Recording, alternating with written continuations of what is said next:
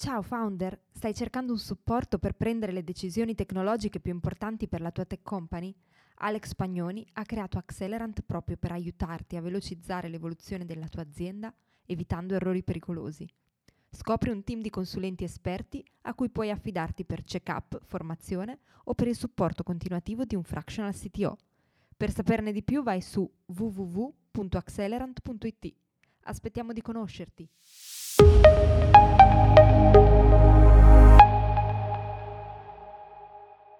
Quando costruisci una piattaforma per milioni di utenti, devi prestare attenzione a ogni piccolo particolare. Il margine di errore è molto basso e ogni passo falso potrebbe scatenare una catastrofe. Durante questo sito show, Alex Pagnoni ne ha parlato con Stefano Flamia, CTO di Cili, approfondendo i temi di Agile, Scrum, cultura aziendale, OKR e tantissimi altri. Buon ascolto! Benvenuti a tutti in questa nuova puntata del CTO Show. Oggi abbiamo un ospite speciale, abbiamo Stefano Flamia, che ha avuto una bellissima carriera, innanzitutto a partire dai tempi di Fastweb, dove ho avuto modo di seguire, progettare assistere anche al lancio dei primi servizi con i PTV, e dopo magari ci racconterai. E oggi invece è co-founder e CTO di Cili, che è un'altra bellissima piattaforma di streaming, una soluzione OTT che ha un mercato sia consumer che B2B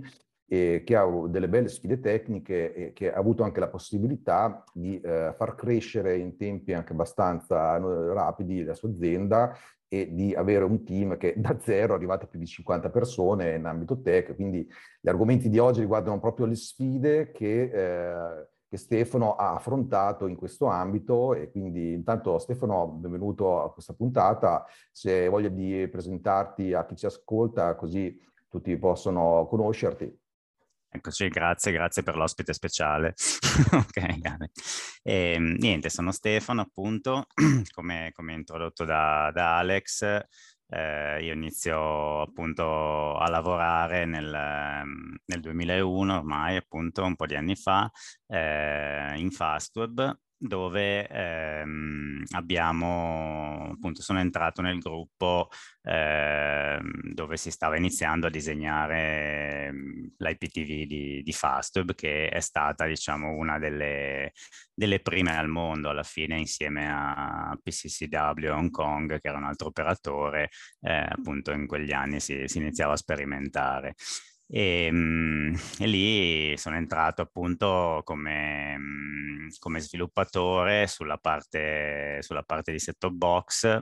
e quindi ci siamo divertiti all'inizio appunto a cercare di, di modellizzare una cosa totalmente nuova e anche abbastanza, insomma, ovviamente molto, molto challenging per il periodo e, insomma, pensa che abbiamo iniziato a... Mm, non esistevano i set-top box, quindi insomma abbiamo iniziato a fare una, questo set-top box cercando di, fare, di, di, far stare un Linux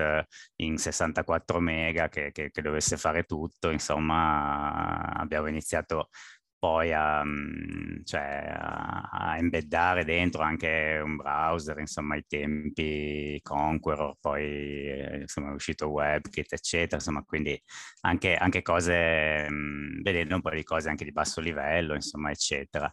E ehm, niente, da lì insomma abbiamo iniziato, iniziato appunto a, a crescere anch'io, eh, più insomma sull'aspetto eh, poi, poi, gestionale, insomma dopo, dopo qualche anno del, del team, della cre- del, per, per insomma, seguire anche in, anche in quel momento, insomma quando avevo iniziato eravamo in 4-5 persone, poi il team è cresciuto via via più o meno anche lì su, una, su 50-60 persone in totale, insomma. E ehm, niente, ho pro- lì ho potuto provare un po' anche, chiaramente, insomma, all'inizio l'azienda anche Fastweb era sostanzialmente una startup più o meno, quindi insomma il, lo spirito e anche la modalità di lavoro, specie anche in quest'area, era, era quello. Dopodiché si è, si è, entrati un po' più nelle dinamiche anche negli anni crescendo di, diciamo, di, eh, un po' più di strutturate di, di, una, di una grande azienda che, che, poi alla fine insomma aveva migliaia di dipendenti, no? Um, nel periodo di Fastweb eh, all'inizio eravamo appunto qui circa eh, abbiamo iniziato in pochi, insomma, quindi in 5-6 persone, dopodiché eh, appunto il servizio è cresciuto, si è, siamo strutturati, eccetera, quindi insomma ho seguito sicuramente poi mh, anche la mia carriera, eh, c'è stata un'evoluzione nella gestione, diciamo, eh, poi del, del team, eh, nel vedere insomma sempre più, più parti delle infrastrutture, quindi anche, anche tutta la parte di back-end, eccetera. Quindi insomma ho potuto vedere eh, in questa parte sicuramente insomma un team che partiva da, da, da zero, diciamo, al, allo scale up e eh, anche chiaramente poi innestandosi in un'azienda un po' più, mh, più strutturata e quindi insomma ho, ho, potuto vedere anche col senno di poi dopo chiaramente delle cose che mh, anche cosa, cosa potenzialmente non andava diciamo poi non mi piaceva quindi avevamo iniziato a lavorare per dirti col, col V-Model eh, quindi insomma con una divisione abbastanza netta fra, mh, fra, fra i vari ruoli anche nelle, nel, nell'ambito dello sviluppo la parte di business era abbastanza separata diciamo dal team di sviluppo, quindi insomma c'erano più iterazioni su, mm, su, specifiche e richieste e quindi insomma diciamo un contratto fra le due parti, tra parentesi, e, mm, e quindi insomma mm, comunque vabbè che guardandole poi ovviamente sono cose che dici sicuramente insomma non positive nel, nello sviluppo di un, di un, prodotto insomma alla fine di, che, che deve, deve fare business, deve piacere agli utenti, eccetera. Insomma, detto questo, chiaramente era anche un po' di anni fa e quindi insomma ci sta. Beh, sì, sì, tanto in un altro contesto molte delle cose anche in termini di gestione di team, di aziende, di processi sono maturate soprattutto in questi ultimi anni. Chiaro che cioè, parliamo di manifesto agile, eccetera, parliamo degli inizi anni 2000, ma in realtà è soltanto in questi ultimi anni che ci sono nuove interpretazioni, nuovi modelli di lavoro, infatti è proprio interessante capire dopo anche proprio in Cili cosa avete iniziato a fare, anche sulla base di queste stesse esperienze, no? che penso che siano state molto formative. Certo, certo, esatto, esatto. E niente, no, poi io appunto, quindi in Fast sono stato fino al 2000, 2012, eh, in realtà negli ultimi anni di, in cui ero in Fastub avevo già iniziato eh, con un ruolo un po' diverso, quindi più eh, sull'R&D, diciamo, quindi eh, ero quasi un po' più staccato, diciamo, dal ruolo, mh, dal mantenimento e dall'evoluzione appunto della piattaforma e stavo già guardando ad altre soluzioni. Eh, perché? Perché l'IPTV, diciamo, aveva un, problema che era quello della, mh, eh, del footprint di possibili clienti legato all'operatore, diciamo, quindi era troppo limitato da un punto di vista di, di di potenziali clienti. E quindi avevo già iniziato in quel periodo a, mm, a guardare all'interno di Fastweb dove in realtà è nato il progetto Cili come, come incubatore, diciamo. E, um, siamo entrati in contatto con, uh, con Voodoo che e anche con Netflix ai tempi, insomma, quindi abbiamo fatto appunto qualche mese negli, negli Stati Uniti dove in particolare appunto con Voodoo che è uno dei, dei primi, insomma, assieme a Netflix servizi OTT video, ehm, avevamo fatto una, una, partnership anche per eh, cercare di portarli assieme eh, insieme a Fastub e, e Swisscom che nel, nel, frattempo appunto è stato, eh, aveva comprato Fastub eh, per portare in Europa diciamo un servizio simil, simil Voodoo, quindi iniziare a creare questo. Dopodiché vabbè loro sono stati comprati da, da Walmart eh, e insomma c'è stato un po' di, un po di cose quindi niente abbiamo in realtà deciso poi anche insieme a Stefano Parisi che era l'ex amministratore delegato creato di Fastub di, di creare Cili come, come spin-off eh, di questo progetto e appunto partire creando il servizio da noi, insomma, da zero. E, ehm, e niente, quindi lì è nato, insomma, siamo, siamo partiti appunto da zero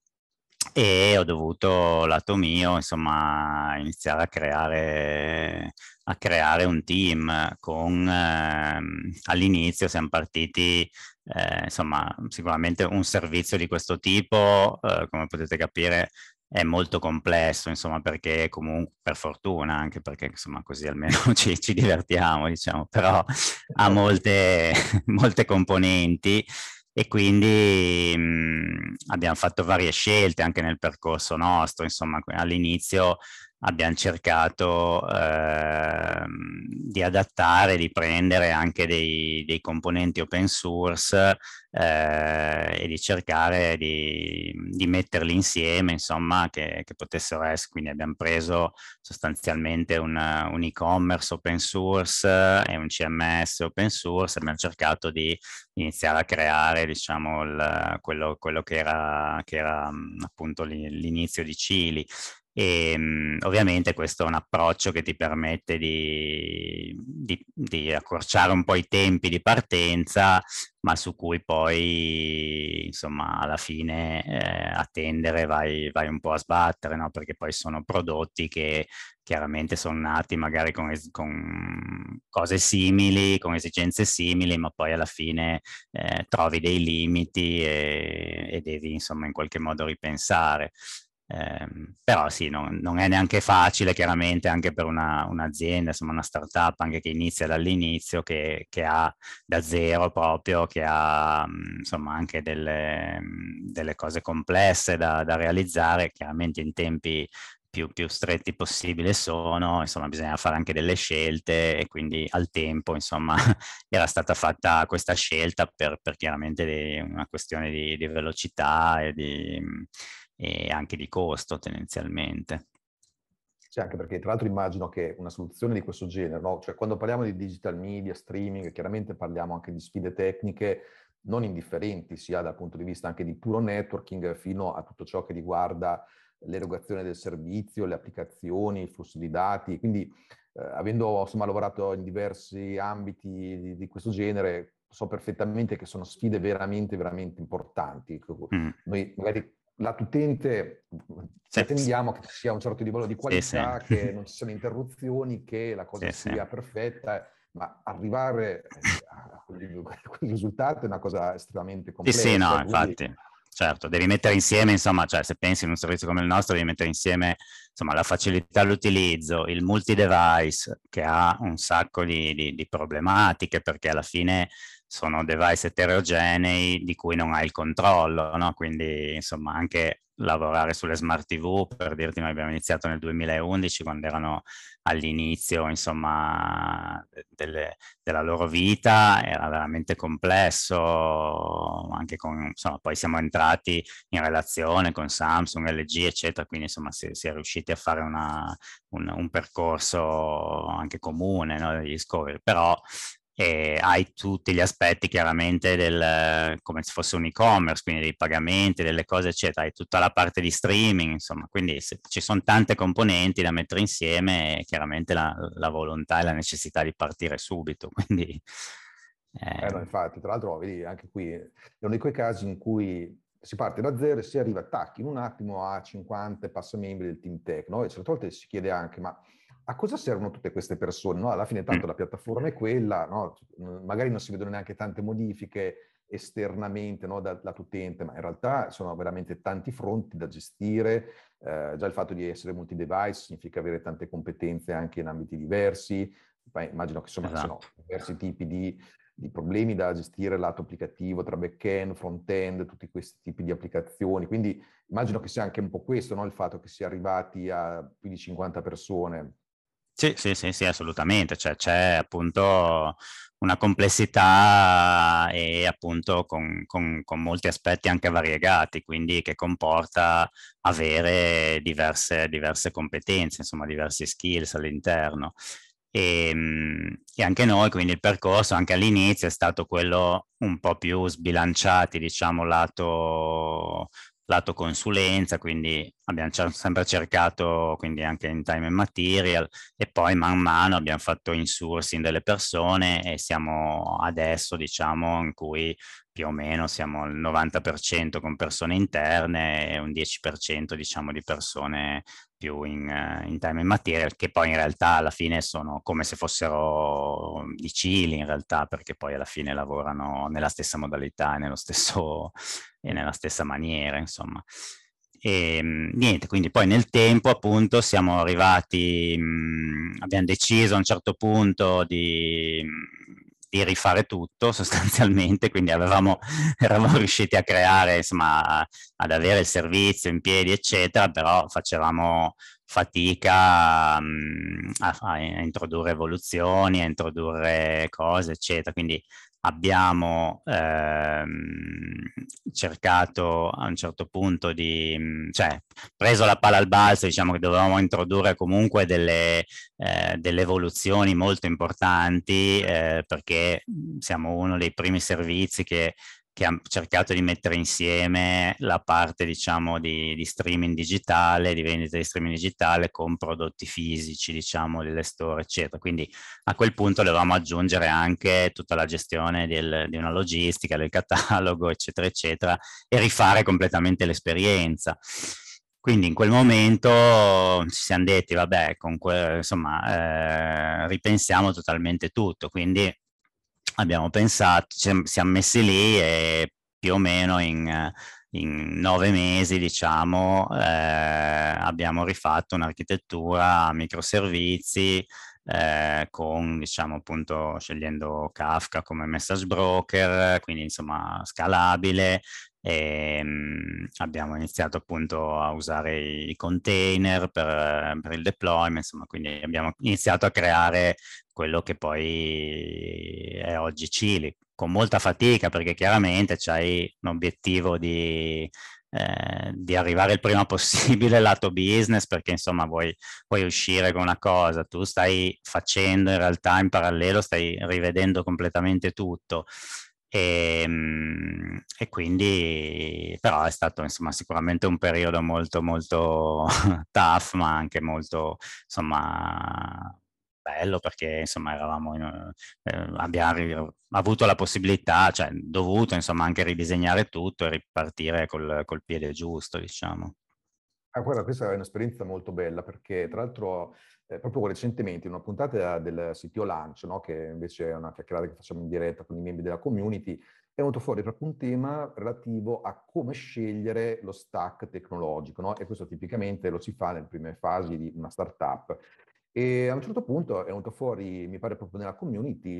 eh, la domanda, ok, bello, come si sceglie uno stack tecnologico? Ma poi è anche interessante sapere come si cambia, perché poi inevitabilmente quando il prodotto cresce si arriva spesso proprio a quello che è accaduto anche nel tuo caso, che eh, magari ecco, inizialmente la scelta di tecnologie di un certo tipo, open source, di prodotti semilavorati già esistenti, ha dato il boost agli investimenti iniziali, al time to market, però a un certo punto quando il prodotto decolla e si arriva ad una dimensione diversa, spesso tocca rifare tutto, solo che c'è magari già appunto un prodotto, un servizio running in funzione e eh. bisogna switchare con... Eh, le sfide sono diverse, ecco, quindi volevo capire nel tuo caso se c'è qualche aspetto che eh, è utile raccontare proprio per aiutare a capire come poi farlo un cambio del genere. Certo. No, allora sicuramente è, è, è quasi, però è anche naturale, è quasi più complicato farlo, diciamo poi, perché chiaramente devi anche pensare poi, a, perché anche noi per dirti avevamo già un servizio con, boh, adesso non, non mi ricordo, ma comunque credo quasi, quasi, un milione di utenti, insomma, e quindi sai, insomma, devi anche stare attento a quel che, a quel che fai, no? Quindi devi, oltre a disegnare tutto quello nuovo, devi capire anche come fare la migrazione in una modalità, insomma, che, che si faccia anche, che ne so, in una notte o qualcosa del genere, non è che puoi tenere giù il servizio per, per, per più di tanto tempo, no? Quindi sicuramente questo è, ti allunga un po' i tempi perché devi pensare, cioè rispetto che a partire da zero. Dall'altro lato hai anche imparato magari e capito, capito meglio anche mm, eh, cosa ti serve, insomma il, il disegno del, dell'infrastruttura, eccetera. Quindi da questo punto di vista sicuramente insomma la scelta di anche prima noi eravamo più avevamo più dei, dei monoliti diciamo come, come, applicazioni eccetera quindi poi arrivi alla, alla, alla difficoltà nel, nell'evoluzione nella, nella, nella, scalabilità eccetera no? E quindi nel disegno di una nuova architettura sicuramente direi devi considerare queste cose, quindi sicuramente insomma una, un'architettura a microservizi che ti, che ti, poi in base a quello che devi andare a fare devi scegliere la tecnologia che più si adatta a quella cosa, diciamo, quindi se devi relazionare, cioè se devi fare una cosa transazionale, devi relazionale, insomma quello che, quello che l'è, poi eh, NoSQL piuttosto che, boh, non so, noi utilizziamo per la parte di backend o Java o Python in base a, appunto alle caratteristiche del microservizio, eccetera e mh, mhmm, è importante scegliere anche la logica con la, quale, con la quale deve funzionare il tutto, soprattutto, insomma, quindi come disegno, insomma, cercare di separare ehm, le sorgenti dagli eventi, dagli utilizzatori, insomma, in modo tale che poi hai una vera architettura disaccoppiata e, e, ti permette poi di fare degli interventi su, uh, su, singole, su singole, parti, su, su, singole componenti di evoluzione, insomma. Diciamo che adesso con questo tipo di architettura sarebbe anche più facile fare dei cambiamenti sottostanti anche importanti, però senza creare disservizi agli utenti, proprio perché con un'architettura disaccoppiata, microservizi, eccetera, è ben diverso che non avere dei monoliti. Ecco, allora, su, questo qui sicuramente dal campo tecnico-tecnologico è, una, è, stata una bella sfida e è interessante insomma aver sentito la tua esperienza. Mi chiedevo a questo punto però anche lato di team, no? eh, il fatto di essere cresciuto in così, un numero così importante no? in poco tempo, penso che anche qui abbia portato qualche tipo di sfida da affrontare. No? So che tra l'altro avete anche fatto una nuova implementazione di Scrum e anche questo qui magari sarebbe interessante capire come l'avete fatto perché è chiaro che quando parliamo di Scrum l'idea sarebbe di prendere il manuale di Scrum e applicarlo così com'è. Certo. Io credo che non esista nessuna azienda che in realtà no. e nessun team che l'abbia applicato alla lettera. Non è un caso che certo. anche qui in un'altra puntata di, di, un, di, un, di, qualche contenuto che abbiamo fatto abbiamo parlato di Scrum Theater versus Scrum Bat, quindi è interessante sapere in realtà ogni azienda come l'ha applicato al proprio interno, come ha risolto il proprio caso. Quindi nel vostro caso come, come l'avete portato dentro l'azienda? Allora, detto che, come, come, come, sai, credo che un po' tutti, insomma, è un percorso, quindi eh, non è una cosa che, non c'è una ricetta, diciamo, appunto, fatta e finita da prendere, quindi anche noi siamo arrivati eh, e tra l'altro quando abbiamo, quando abbiamo appunto deciso di rifare, di rifare tutto, sostanzialmente l'infrastruttura, abbiamo anche introdotto in quel momento perché appunto siamo, vogliamo comunque fare le cose appunto più difficili, abbiamo introdotto in quel momento anche eh, la modalità Scrum, diciamo, quindi insieme praticamente giusto per fare un po' di casino in più. E, ehm,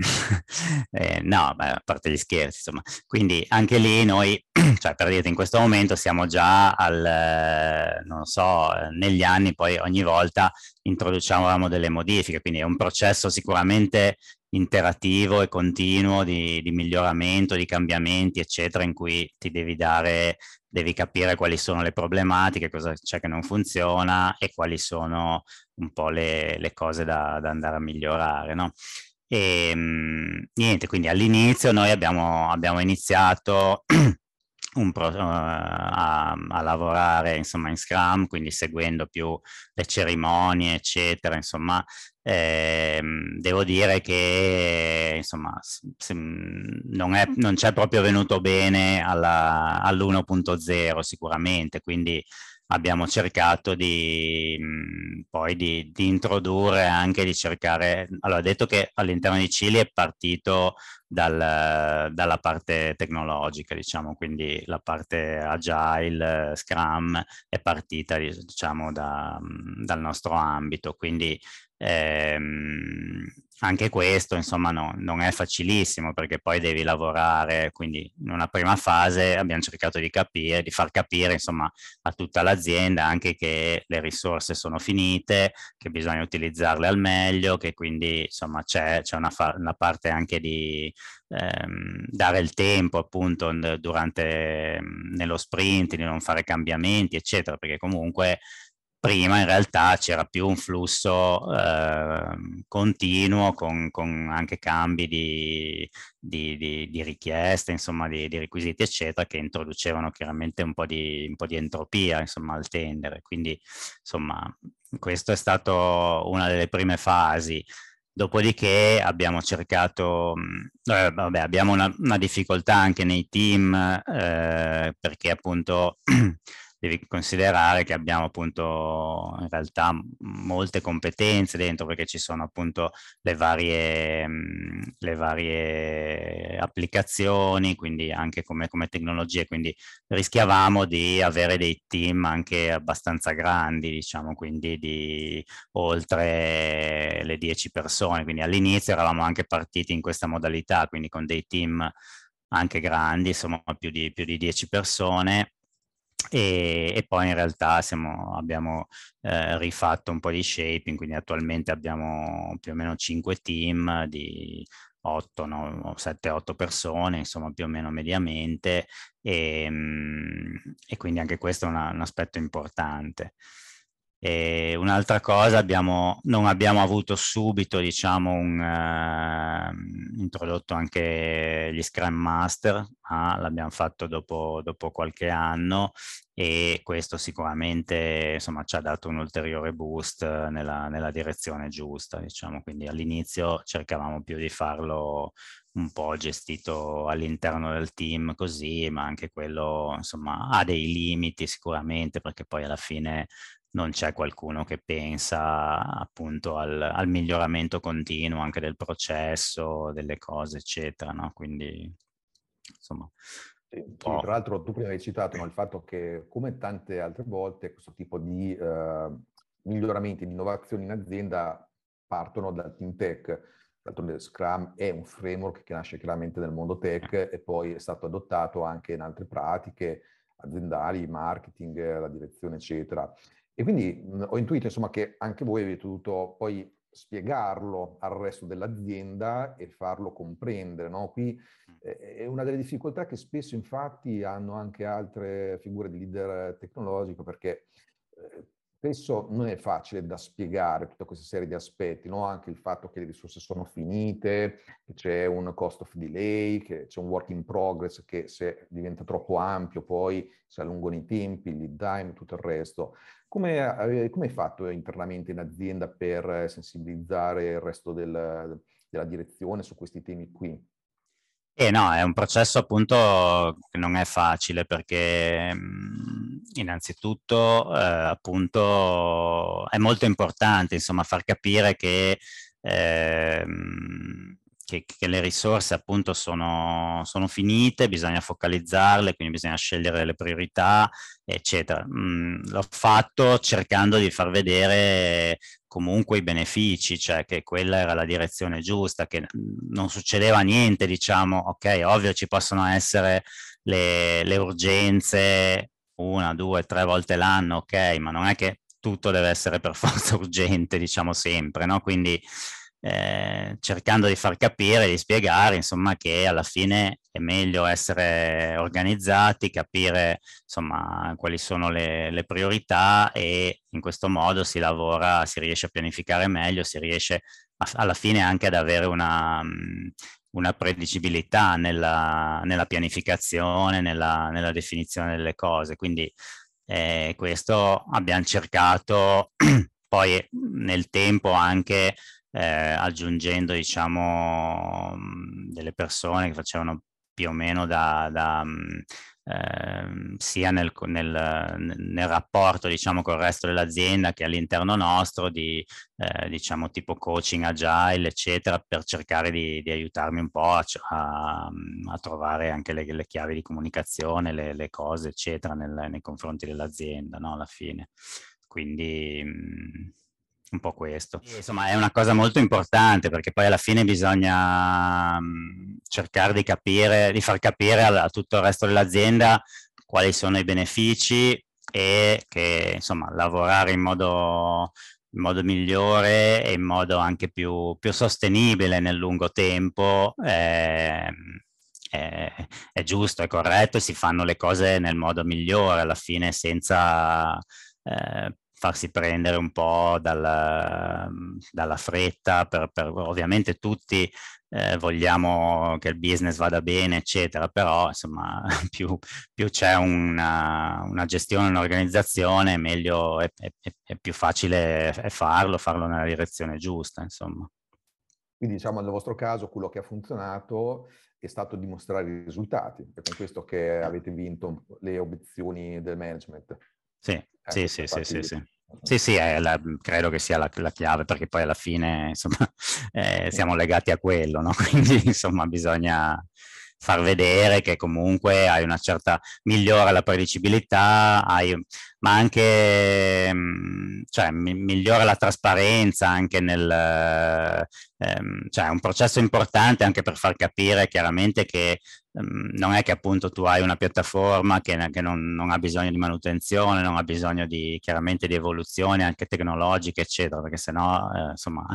eh, come sai le, le, le, cose si a un certo punto poi crollano, no? E quindi bisogna tutti insieme dare evidenza di quello che c'è necessità e trovare, decidere le giuste priorità e secondo me la trasparenza è, è un'altra cosa che, che, comunque crea fiducia fra, fra, fra, il, fra, tutta l'azienda, insomma, alla fine, quindi è importante questo. No, sono assolutamente d'accordo e questo peraltro lo vedo anche collegato anche da un altro aspetto che è quello della cultura aziendale, no?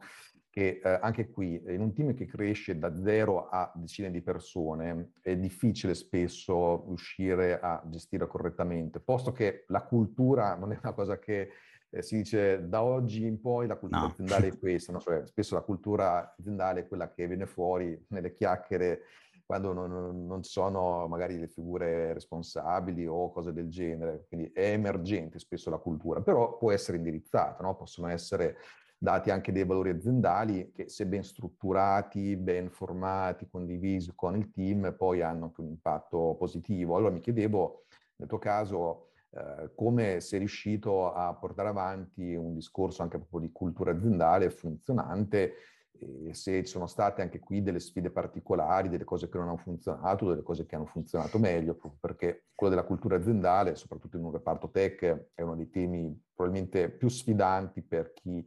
deve costruire una piattaforma che, come sempre, è costruita da persone, non eh, semplicemente da intelligenze artificiali. Certo. No, anche qua infatti è, è importante, quindi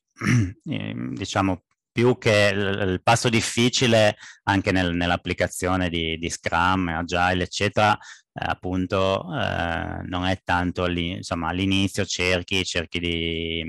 di, seguire il framework, le cose che ti vengono, cioè le cose che, insomma, che, che sono eh, ormai in letteratura, eccetera, quindi ok, però non è quello intanto la chiave, è, la chiave è quella di cercare di, di creare il mindset appunto ehm, agile, eccetera, quindi insomma in cui le persone devono lavorare eh, nella direzione di migliorare, migliorare il prodotto da un punto di vista tecnologico, di business, eccetera,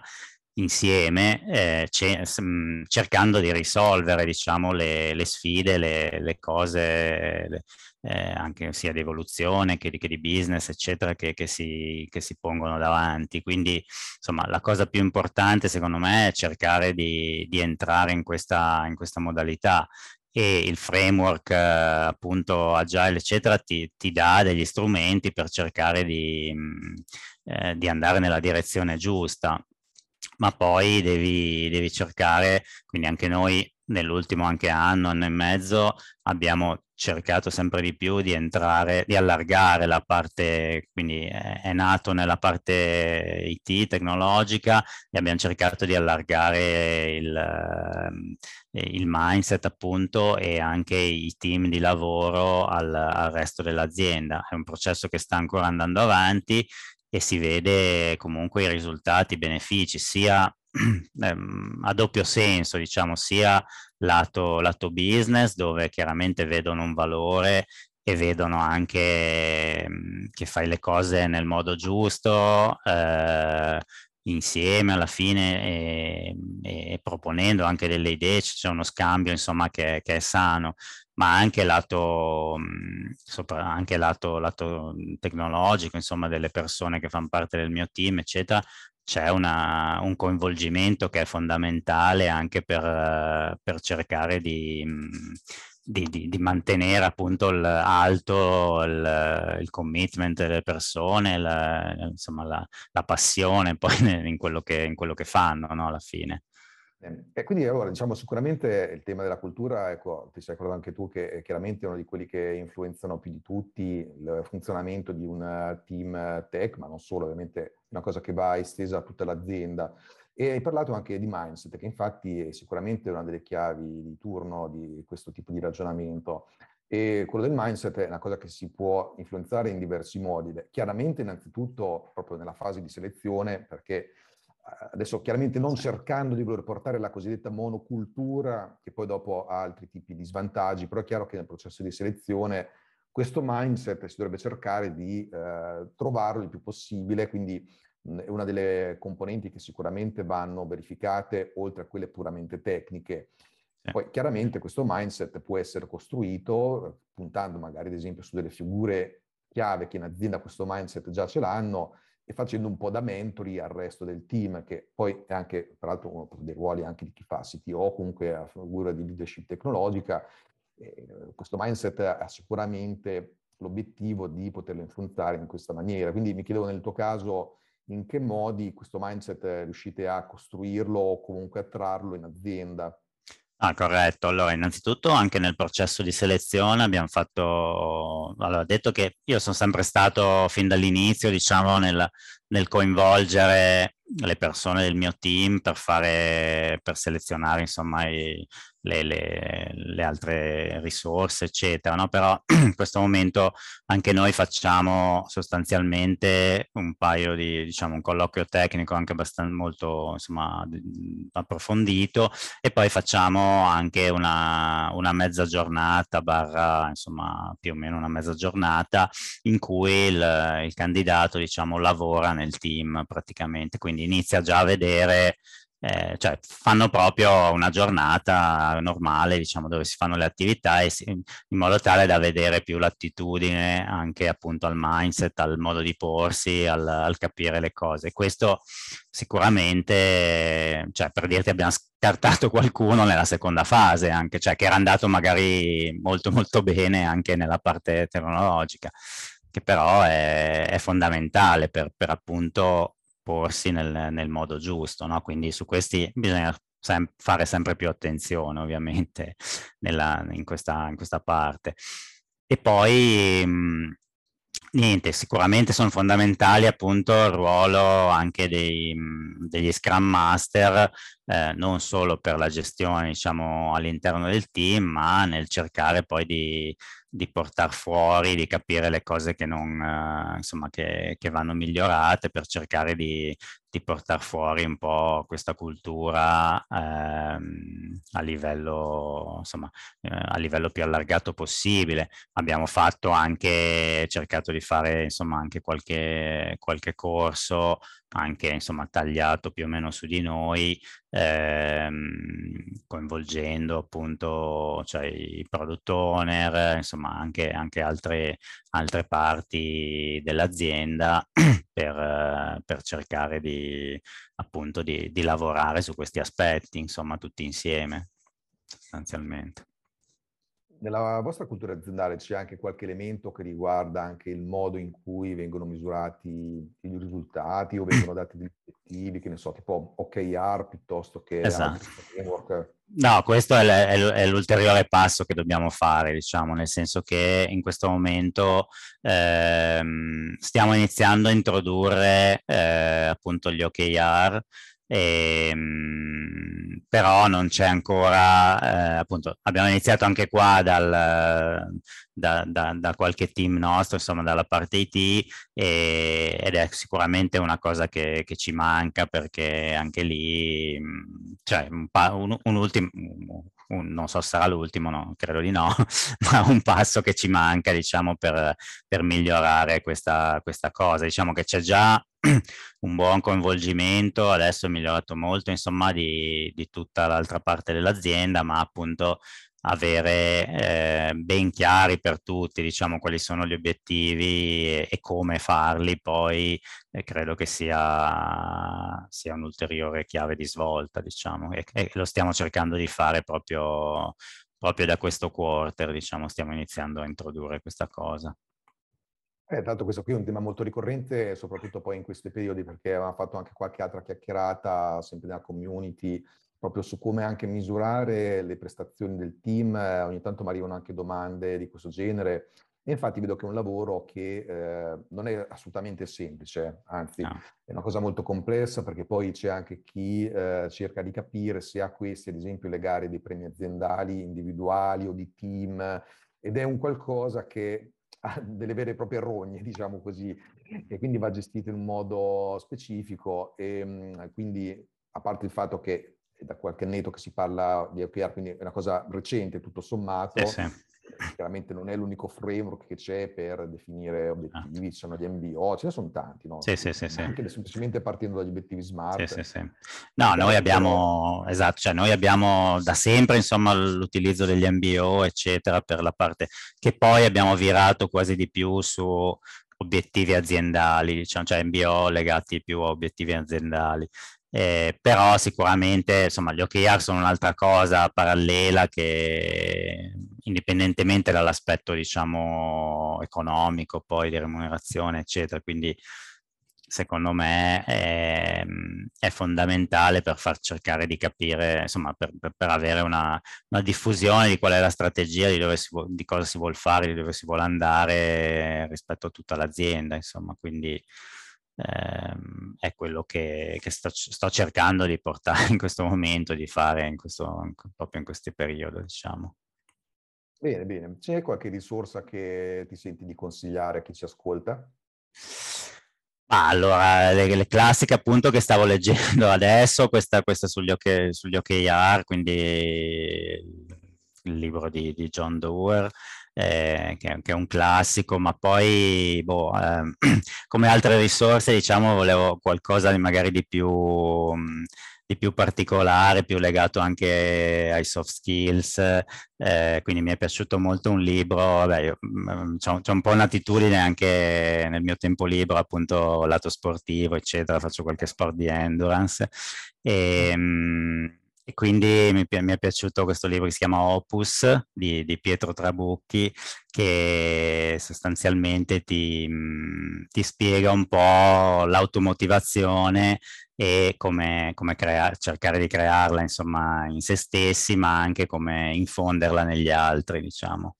Che, mm, perché insomma anche questo è, è fondamentale, no? appunto un, nella gestione di un team, nella gestione di, di, di persone, cercare di, di mantenere appunto la, la, motivazione alta e mh, avendo degli obiettivi che magari possono essere anche lontani, diciamo, non, uh, insomma, se, se, si fanno anche delle cose non, non, non semplicissime, magari non, non, vedi, è vero che il, insomma, il, la metodologia agile magari ti, ti dice insomma, che dovresti avere, devi avere degli incrementi sicuramente, però magari vedi i risultati anche dopo un po'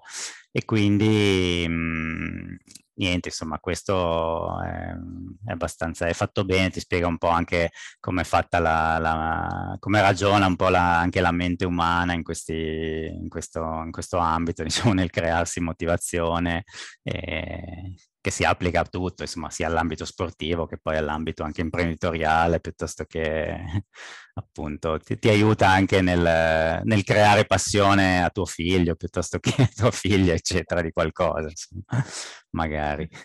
Bello, bello, questo qui è una, è una bella risorsa, questo qui me, me, lo leggerò anch'io a questo punto. Niente, senti Stefano, eh. grazie mille per, per, questa bellissima chiacchierata, per l'esperienza che hai riportato, anche per aver suggerito queste risorse e niente, ci becchiamo nella community a questo punto. Grazie, grazie mille. Grazie per aver ascoltato Costruire una piattaforma, sfide cultura con Alex Pagnoni e Stefano Flamia. Se la puntata ti è piaciuta e vuoi approfondire l'argomento, ti aspettiamo live mercoledì 23 marzo alle ore 13 sul canale Telegram del sito Mastermind per parlarne insieme o per rispondere alle tue domande. A presto!